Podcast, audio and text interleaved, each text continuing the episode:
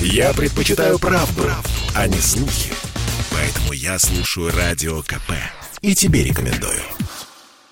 Программа создана при финансовой поддержке Министерства цифрового развития, связи и массовых коммуникаций Российской Федерации. Чистая страна. Контроль качества. Здравствуйте, друзья. Антон Челышев у микрофона. Сегодня в гостях у программы «Чистая страна» директор по развитию компании «Сыктывкар Тисью Групп» Александр Каган. Александр, здравствуйте. Добрый день. А, вот все больше российских компаний в стратегию развития внедряют так называемые ESG-принципы, Environment, Social Governance, окружающая среда, а, социальная ответственность и, так сказать, совершенствование управления. Вот в чем, с вашей точки зрения, отличие ESG-повестки от стандартов корпоративной социальной ответственности, которые мы только-только тоже, казалось бы, начали вот в историческом смысле недавно внедрять? Да, действительно, стандарты корпоративной социальной ответственности – это некий регламент... нерегламентированный действующим законодательством набор обязательств, которые берут добровольно на себя компании, показывая, демонстрируя свою ответственность перед обществом. И надо сказать, что вот этот набор э, обязательств, он не обязательно должен нести в себе все вот эти три составляющих ESG подхода. Да? Это может быть только социальная ответственность, э, или, а экология рассматриваться, например, очень поверхностно. То же самое стандарты, которые э, говорят о корпоративном управлении, о совершенствовании этого аспекта тоже, вот, как правило, рассматривается компаниями достаточно произвольно. Дело в том, что э, стандарты ESG – это более строгий, более ответственный подход э, бизнеса к ответственности перед э, обществом. И в этом смысле принципы устойчивого развития, которым компания следует, они должны следовать ну, достаточно четко. Вообще интеграция SG принципов в стратегии развития компании задача непростая. А российские компании, насколько я понимаю, из разных отраслей э, экономики только к этому приходят, только приступают. Вот какие сценарии этой интеграции, с вашей точки зрения, наиболее подходят э, нашим компаниям, учитывая там, опыт, историю, менталитет руководства, может быть? Ну, э, я считаю, что на первом этапе необходимо осознать необходимость э, использования этих принципов не только там, руководства компании, но и всего менеджмента, потому что без э, слаженной команды невозможно будет внедрить принципы ESG. Затем необходимо провести внутренний аудит и выявить там, те болевые точки или те проблемы, которые необходимо решить в первую очередь.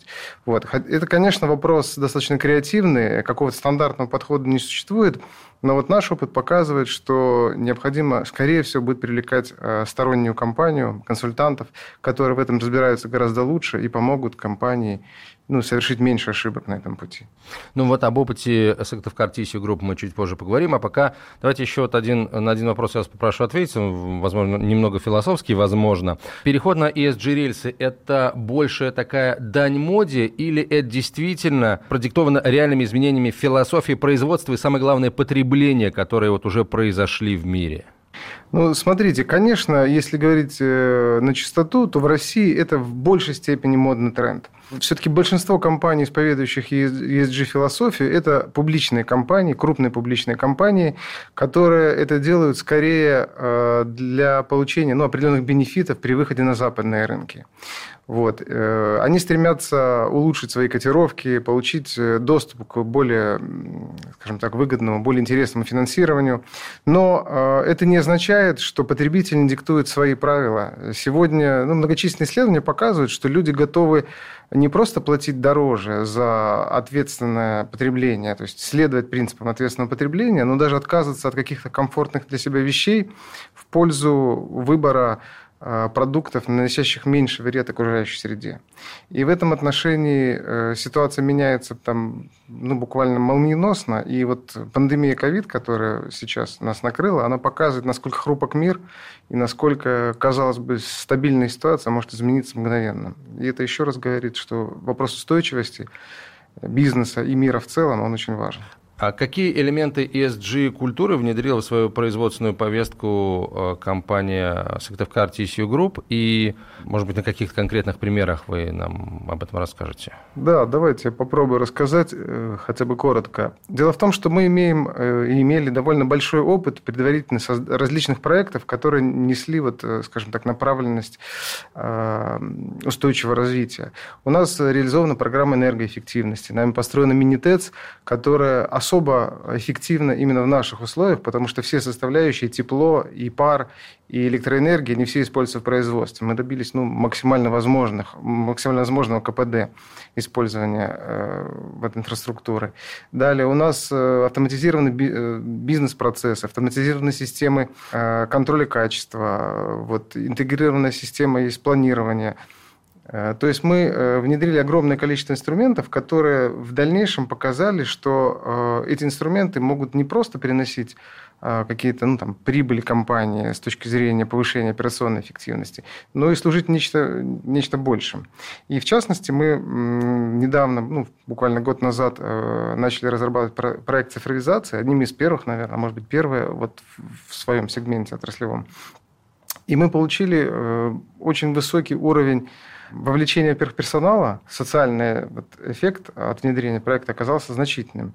Помимо этого, мы убедились, что с помощью правильного планирования можно сокращать э, затраты на транспортировку, можно сокращать, увеличивать оборачиваемость продукции, соответственно, сокращать расходы на хранение. Это все так или иначе э, связано с более эффективным производством, соответственно, меньшим воздействием на окружающую среду. И самый последний пример – это в прошлом году мы начали сотрудничать с компанией WWF – вот, и сейчас на нашей продукции можно видеть панду. Это, в общем-то, единственный пример в отрасли.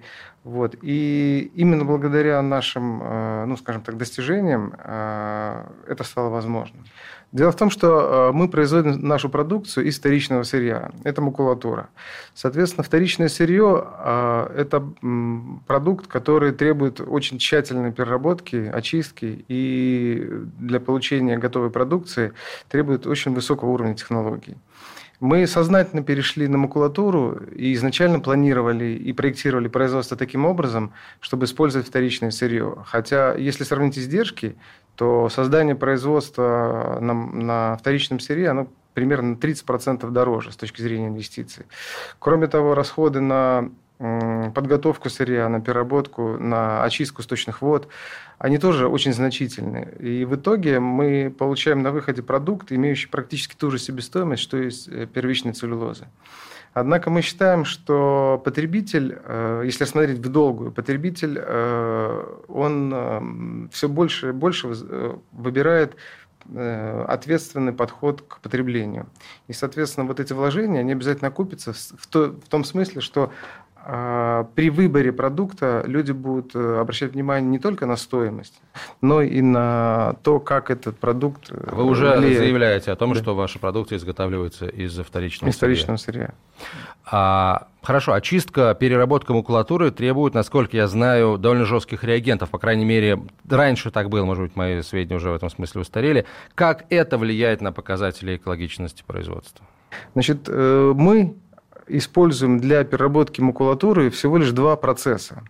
Это флотацию и сепарацию. То есть мы с помощью пузырьков воздуха удаляем э, все э, вредные вещества и красители и отделяем э, различные примеси от чистого волокна. На самом деле мы используем максимально безобидные, безвредные для природы компоненты, и в качестве отбеливающего компонента для особо чистых видов макулатуры мы используем перекись водорода. Как вы понимаете, перекись водорода – это достаточно, ну, наверное, самый безопасный отбеливающий агент, потому что Э, он разлагается на воду и, соответственно, не дает никаких опасных э, веществ. Поэтому в данном случае проблем для окружающей среды мы не создаем. Продукция из макулатуры очищенной э, может ли быть такой же качественной и безопасной, как продукция из целлюлозы? Да, современные технологии позволяют делать продукт из вторичного сырья таким же, как и из первичного. Практически они неотличимы ни с точки зрения впитываемости, ни с точки зрения механических свойств.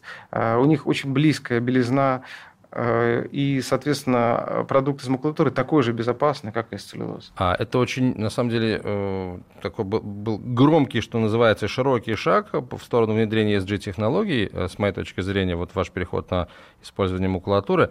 А были и другие шаги, вы о них рассказали. А что планируется на ближайшее будущее? Ну, там, в зависимости от горизонта планирования, там, год, два, три, что вы ну, еще будете внедрять? Безусловно, а, мы, мы сейчас уже достигли, наверное, наилучших практик, доступных э, в части технологии переработки макулатурного сырья и выпуска бумаги с производственной точки зрения. Э, следующий наш, естественно, нет предела совершенства, но следующий наш шаг – это э, ну, наверное, формализовать определенные вот наши действия в четкую стратегию и получить какие-то цифровые показатели нашей деятельности, которые приведут в конечном счете к созданию отчета об устойчивом развитии который мы намерены презентовать, э, возможно, через год или через два, вот, для того, чтобы ну, подтвердить на практике наши слова. С вашей точки зрения, надо ли указывать на упаковке продукции а, то, как именно она произведена, а, ну, может быть, э, уже не с целью рекламы, а просто для того, чтобы помочь а, обществу двигаться в правильном направлении, а, исходя из того, что общество само хочет двигаться в этом направлении? Ну, смотрите, в России действующий ГОСТ не регламентирует, не обязывает производителя указывать сырье, из которого сделана продукция. Но я считаю, безусловно, это делать нужно а, по двум причинам. Ну, во-первых, мы, э, ориентируясь на потребителя, который э, выбирает э, ответственное потребление, он, безусловно, всегда интересуется составом сырья. Это раз. И, во-вторых, мы не должны вводить в заблуждение потребителя с точки зрения свойств продукта, который он выбирает. Каждый ведь выбирает по-своему, и у каждого свои предпочтения. Спасибо большое, Александр. Гостем программы «Чистая страна» был директор по развитию компании «Сыктывкар TCU Group Александр Каган. «Чистая страна». Контроль качества. Программа создана при финансовой поддержке Министерства цифрового развития, связи и массовых коммуникаций Российской Федерации.